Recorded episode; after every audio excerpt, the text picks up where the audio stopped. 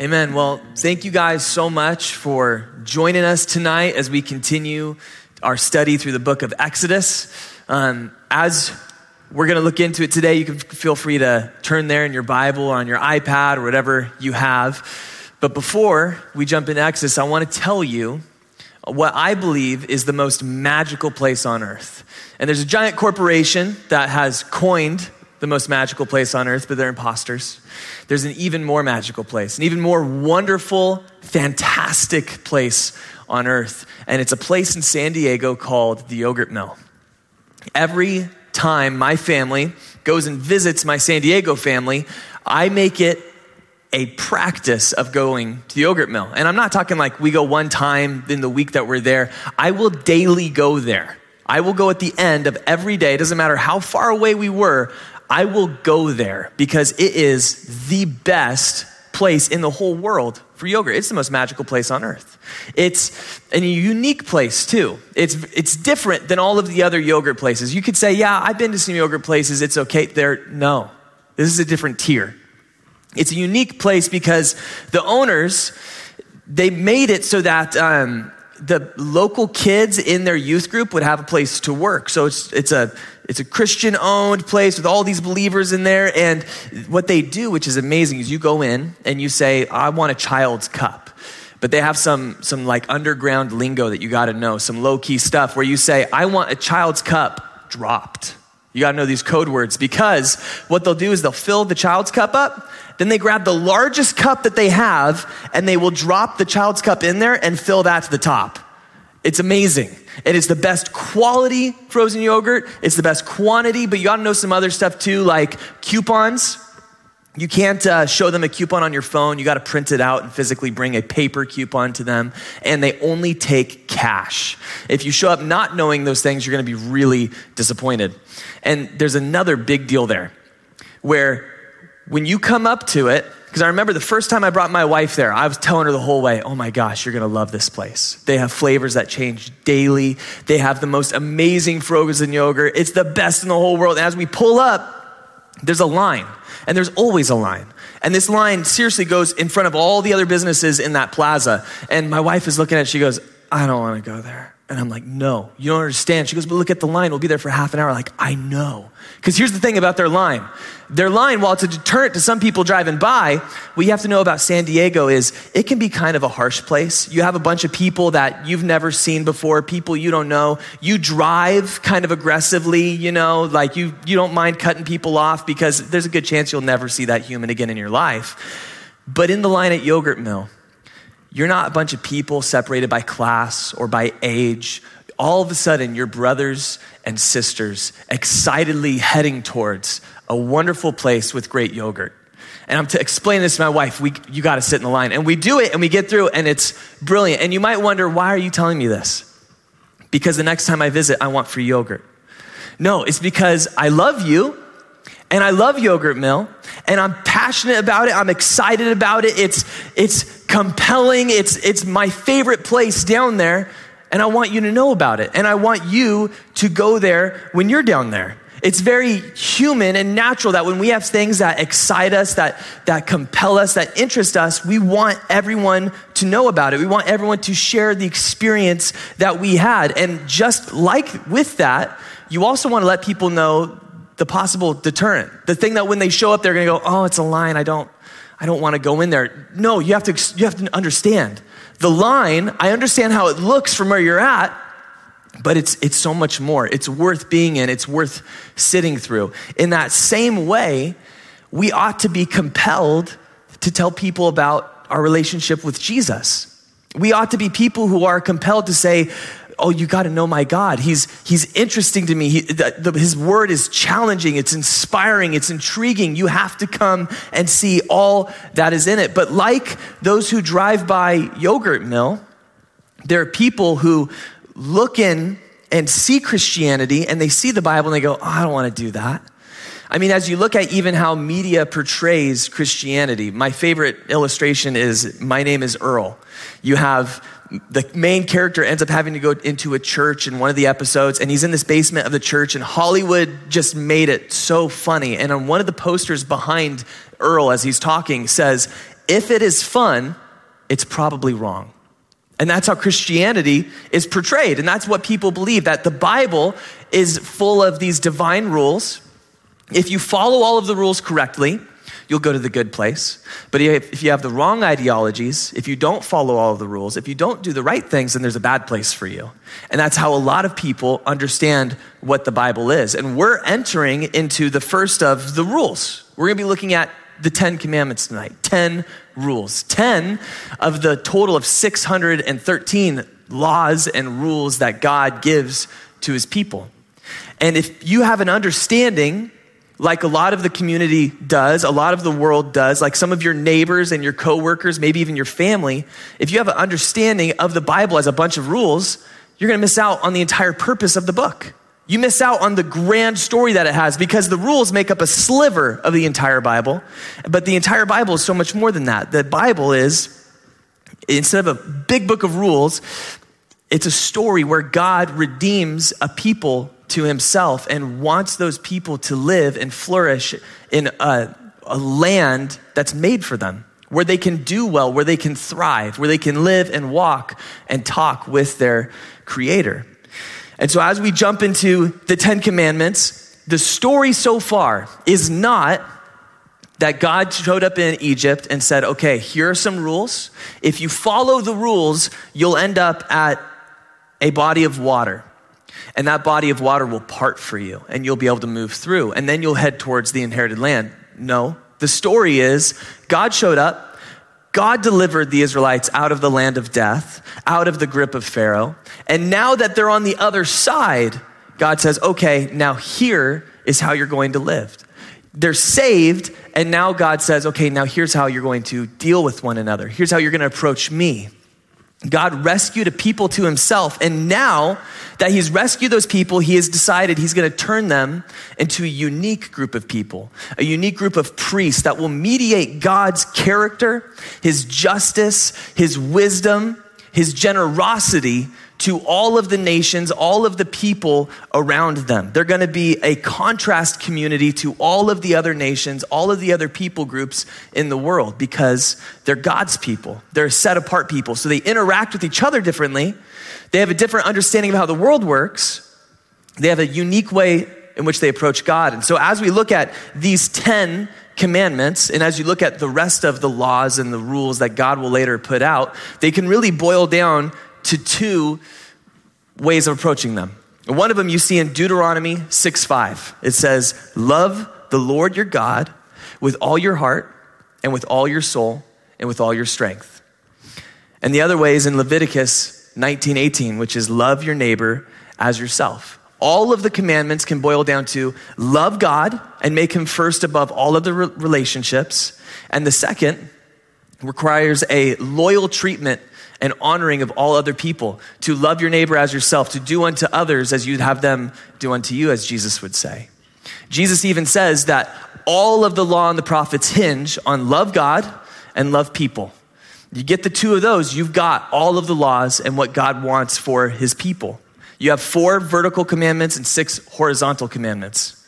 So tonight, what we're going to look at is we're going to see that God's purpose in these Ten Commandments was not to create a system, but to create a people, a people that is different from the ways of the world.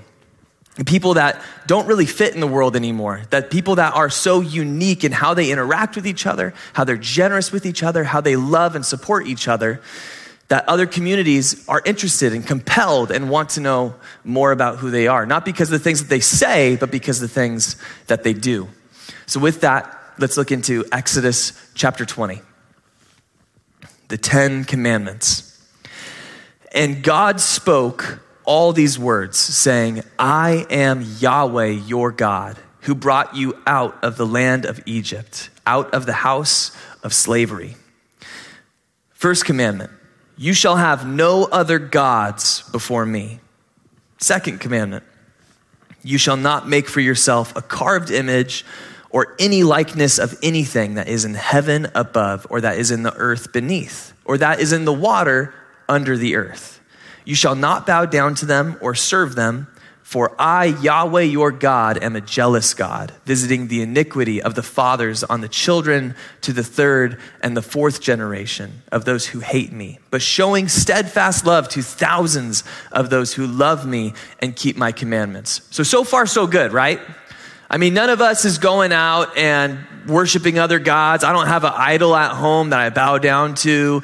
Um, I don't have anything that I actively go and sacrifice to, hoping that it'll give me prosperity and a better life, right?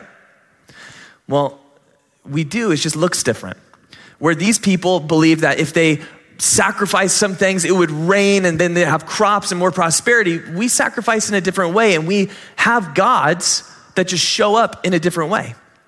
Like, we will sacrifice time with our kids in order to further our careers so that we would have a more prosperous life, that we'd have a better thing set up.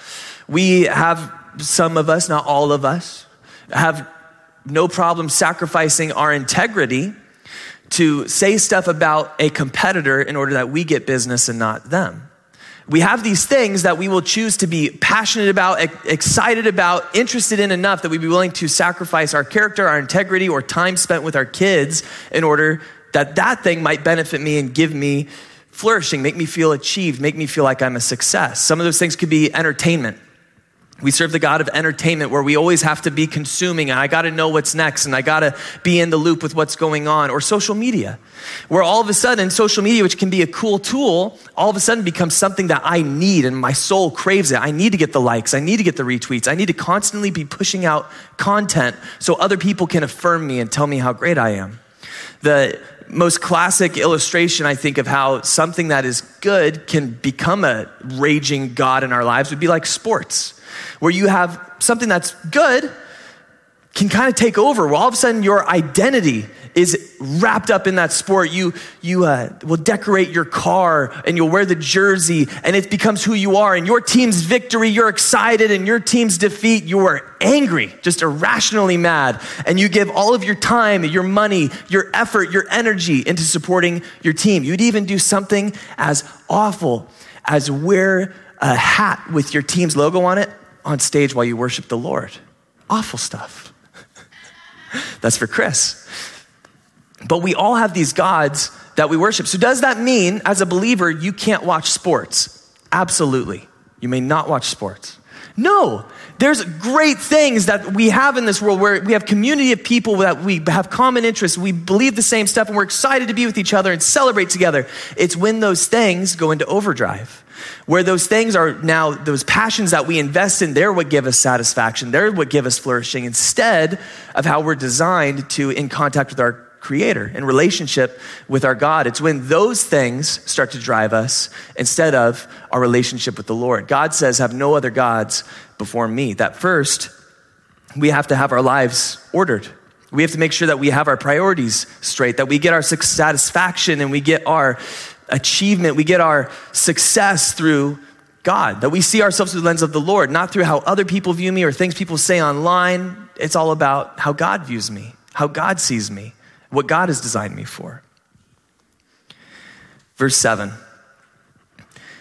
The third commandment you shall not take the name of Yahweh your God in vain, for Yahweh will not hold him guiltless who takes his name in vain. Fourth commandment remember the Sabbath day to keep it holy. Six days you shall labor and do all your work. But the seventh day is a Sabbath to Yahweh your God.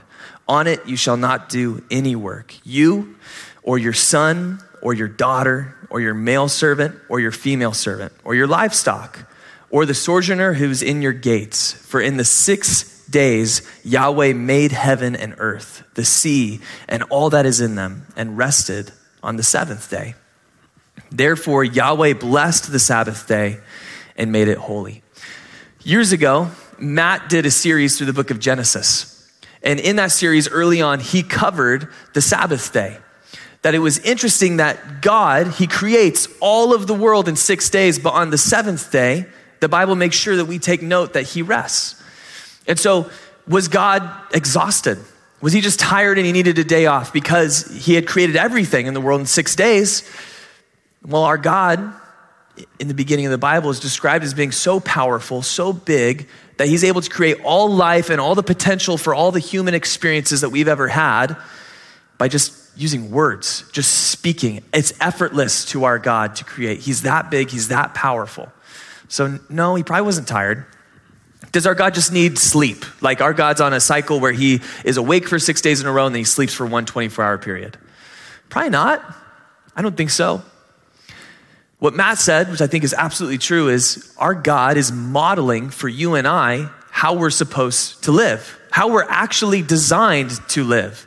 That everything is really interesting. There's this article that was published in 2016 that I was looking at with Matt, and it goes through um, fish and birds and livestock and domesticated horses and lab rodents and then even humans. And it looked at all of these elements of creation and said, look, there's an interesting hum- biological rhythm that goes on where six days things will grow, six days things will increase, but then on the seventh day, they'll stop growing and they'll plateau.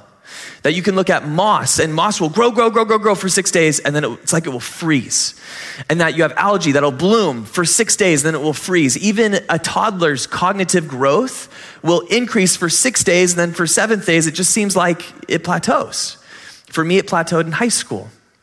But what we see here is God is showing everything in creation has a cycle. And what was so funny about this article is that it said, um, the Hebrews tapped into this, where they said, they made a strong emphasis on you can work for six days, but on the seventh, be sure to rest. And the article was like, yeah, we don't know why the Hebrews said that. It's interesting that an ancient culture would mention this. And then they just kind of brushed it off. And it's like, maybe it's because the creator understands creation. I don't know. But probably because the creator understands creation and he knows how he made people. God tells us to set aside a day, that it's good to work and it's good to increase, but there's a day where you are supposed to rest, and it's actually really good for you. And this can be hard in America because we're a nation of go, go, go, and you always got to be getting the next achievement and you always got to be doing the next thing. But God says, as His people, you're supposed to set aside a day where you don't strive in that area and you're not working that job and you're not doing that thing, that there's a day of rest that's really healthy and good for you, and it follows the cycle that God has set in all of creation. It's good to set aside a day to rest. And so, what God says to his people is, You need this. You will be a countercultural people if you do this. No one else in the world is doing it. Now, the commandments, they move from vertical, our relationship to God and how we approach God and, and now they move horizontal, your relationship to people, how you're supposed to deal with people. And so, commandment five honor your father and mother, that your days may be long in the land that Yahweh your God is giving you.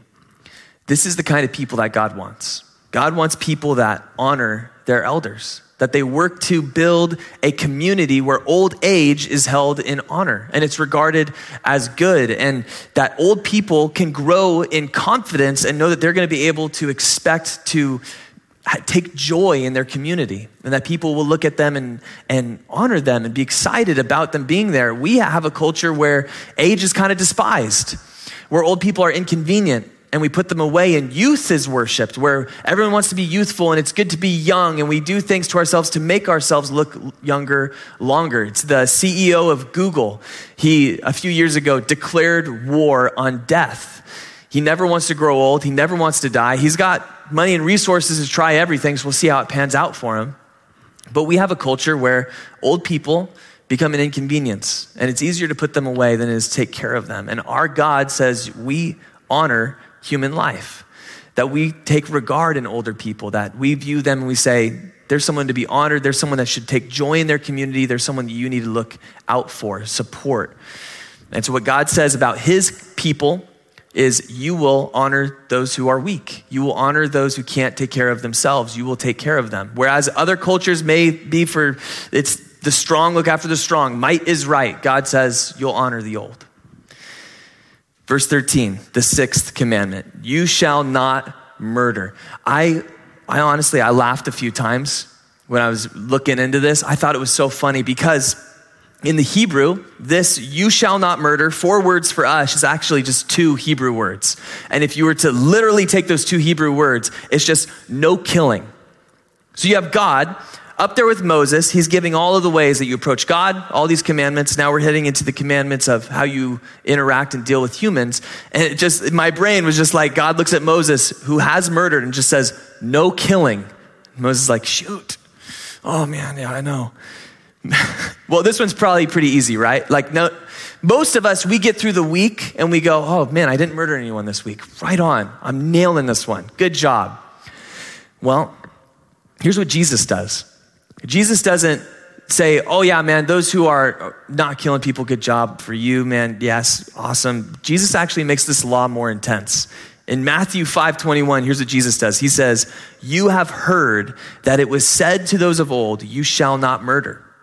and whoever murders will be liable to judgment. But I say to you that everyone who is angry with his brother will be liable to judgment. Whoever insults his brother will be liable to the council, and whoever says, You fool, will be liable to the hell of fire. Jesus looked at, the, at his modern Pharisees. He looked at the people that they got their satisfaction. They got their, they believed that they were going to experience a good place, that they were going to, that they were following God's rules. So God must love them. And the more they followed rules, God loves them more than anyone else. And part of the thing, rules they knew they followed real well is I didn't murder anyone. And Jesus says, yeah, actually, that's not what it's about. And if you've been angry with your brother, that's just as bad. If you've called someone a fool, if you're yelling at people, calling them names, that's just as bad as if you murdered someone because it's not about the rules. You're not God's people because you follow rules. That was the point Jesus was trying to make over and over and over again to the Pharisees. You're not God's people because you follow rules. You are God's people because your heart is tuned to Him. That you look at people the way that God looks at people. That you value human life, whether it's old or it's young, and you say, This should flourish, this should live. I'll do whatever I can to support and fight for this person. It's a contrast community where we recognize our place as like to be like Jesus, a servant of all, not only serving those who want what's best for us, but also serving those who actively want to hurt us, like Jesus did. A contrast community among the nations. People who are so different from anyone else in the world, a human community that lives by a different value system. And we'll look at the next four commandments. Verse 14 Commandment seven, you shall not commit adultery. Commandment eight, you shall not steal. Commandment nine, you shall not bear false witness against your neighbor. And commandment 10, you shall not covet your neighbor's house. If you shall not, you shall not cover your neighbor's wife or his male servant or his female servant or his ox or his donkey or anything that is your neighbor's. I was talking with Dick Worthington yesterday about the Ten Commandments, and what he said was really interesting to me. He said that idolatry and adultery are essentially the same thing. That if you have a spouse who uses all of their passion, all of their money, all of their attention, all of their excitement on someone else, doesn't that just crush? Isn't there just no worse wound than knowing that your spouse is with someone else. And for God, God wants to be our only God. God wants to be in relationship with us in a way that the Bible often describes himself as the groom and we are the bride. That that's our relationship to the Lord. And so he just shared that interesting fact that idolatry and adultery in the Lord's eyes are like the same. God is putting laws down here which protect the community of his people. He's saying, don't take someone else's wife. Husbands, you are to have one wife. Don't steal from others that isn't yours. Don't lie about people or say things about them that aren't true. Be satisfied with all that God has given you and realize that all God has faithfully trusted you with, be faithful with it. Don't look at your neighbor and be frustrated and envious. It's not good for anyone. Look at the communities of the world. Look at how people fight and how they strive and they want more land and they want more stuff and they want more power. Don't be like that. Be satisfied with all that God has entrusted to you. Look at the communities of the world. You're supposed to be in contrast to them. Verse 18. Now, when all the people saw the thunder and the flashes of lightning and the sound of the trumpet and the mountain smoking, the people were afraid and trembled. And they stood far off and said to Moses, You speak to us and we will listen, but do not let God speak to us, lest we die. Moses said to the people, Do not fear, for God has come to test you, that the fear of him may be before you, that you may not sin. The people stood far off while Moses drew near to the thick darkness where God was. You have a bit of a paradox here. You have Moses saying to the people, Don't be afraid of God so that you can be afraid of God. He says, Don't fear God, you need to fear God. It's funny. Verse 20, I think, can be paraphrased like this Don't be afraid. God is giving you a taste of Himself so that His memory will stick with you and will keep you from sinning. The Bible over and over again will bring up this topic, the fear of the Lord, which can be really vague, can be really hard to understand. Like, how is God supposed to be approachable? Yeah, I'm supposed to fear him. And there's, the Bible always says there's a healthy fear of the Lord. And Matt, a few Sundays ago, brilliantly broke it down and he shared it through two Proverbs. He shared Proverbs 8:13. The fear of the Lord is the hatred of evil. We're God's people. We're supposed to be a counter, a a culture that's different, that's unique from the world, where we're supposed to be fighting against injustice. That we hate injustice, we hate suffering, the degrading of humans, of children getting hurt. That God's people says, I'm not going to stand for that. I will fight against that. That there's kids in our community that don't have parents that love and care for them. God's people are supposed to say, Oh, I'm so against that. I'll do anything to stop that. I'll open up a room in my house to invite them in and to love them and care for them the way that God wants them to be loved and cared for and parented. In God's community, we're a contrast group of people that are adamantly against evil. The fear of the Lord is the hatred of evil. We don't take it lightly. And then Proverbs 1 7, the fear of the Lord is the beginning of knowledge. That fearing God is understanding God's place in the universe and our place in the universe. That God dictates how things work. He sets the boundaries. He understands that you need a day in the week to chill because you need it. He made you. God's community will be this way because He made us. This is what is right for human flourishing and leads to order. And then chapter 20 ends with laws about altars. And Yahweh said to Moses, Thus you shall say to the people of Israel, You have seen for yourselves that I have talked with you from heaven. You shall not make gods of silver to be with me, nor shall you make for yourselves gods of gold. An altar of earth you shall make for me and sacrifice on it your burnt offerings and your peace offerings, your sheep and your oxen. In every place where I cause my name to be remembered, I will come to you and bless you. If you make me an altar of stone, you shall not build it of hewn stones, for if you wield your tool on it, you profane it. And you shall not go up by steps to my altar, that your nakedness not be exposed on it. So there's some rules, some real basic rules. You have 10 rules that God lays out for his people. Do God's people follow those 10 rules? Not super well. In fact, what has become one of my favorite parts of the Gospel of Matthew is how it opens with this genealogy, where it lists out all of these people that are listed in the Bible, people that you should know as you've read through the Bible, as you're familiar with the Old Testament, and over and over again, the people that God has chosen to be in the line of Jesus are not people who did this. You have people like Judah, who has like the darkest chapter in Genesis. What I love especially is you got David. It says David, who was the father of Solomon, by the wife of Bathsheba, or by Bathsheba, the wife of Uriah. Like it throws in David, this king that we're excited about, did a good job. He's a man after God's own heart. Oh, what a great king he was. Yeah, but remember, he committed adultery and also he murdered some guy. Like over and over again in this genealogy, you have yeah, people can't follow the rules. People don't follow the rules well. People who are supposed to be a contrast community they're broken. They've, they've literally missed the mark, which is how sin is translated. That God had an expectation for these people, a direction they were supposed to go, but they're sinning people. And instead of following the rules, instead of doing the things that God had wanted his covenant people to be following to be in relationship with him, they couldn't do it. And then Jesus shows up on the scene. But Jesus, he doesn't take away the rules or the expectation that God has for his people. Instead, Jesus actually amplifies them. He makes them stronger, he makes them harder. He says, if you think rules will save you, here's some more. You think murder is bad, we all can agree on that. What about anger? What about yelling words at people?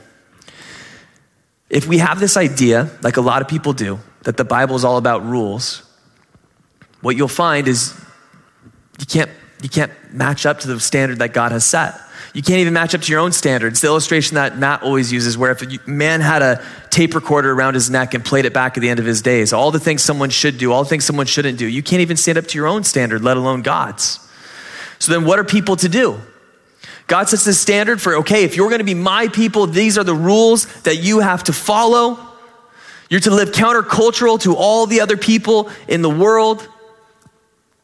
Well, I think what we have to remember is other people are going to look at Christianity from afar and they're going to look at the gospel. And a lot of it is that we have a misunderstanding of what the gospel is and what the Bible is as a whole. That the Bible is not a book of rules where if you follow all the right rules, you go to heaven. And if you don't follow the rules, you go to hell. Instead, this is how Jesus explains the story. This is how Jesus breaks it down what the gospel is, what the whole story entails in the book of Mark. Mark opens Mark 1, verse 1 like this The beginning of the gospel of Jesus Christ, the Son of God. Okay, great.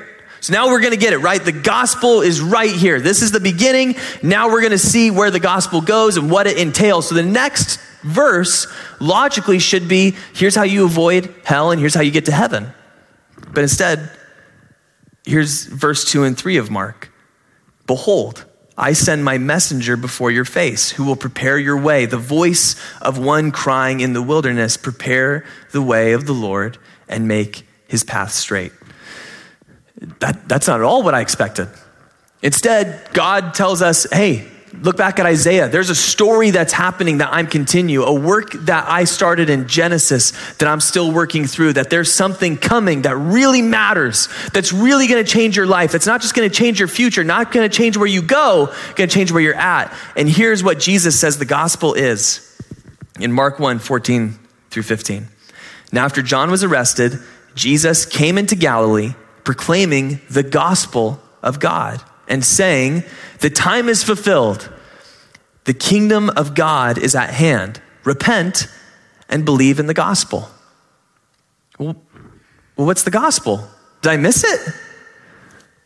The gospel is the kingdom of God is here. By following the king and the kingdom, by following Jesus, by pledging our lives to Him in the pursuit of the value system of His kingdom, by seeking righteousness, justice for the oppressed, honor, and dignity for every human life, the gospel is the kingdom of God is here. Christians can never have the attitude of, look at how bad everything is. I can't wait for Jesus to come and fix it.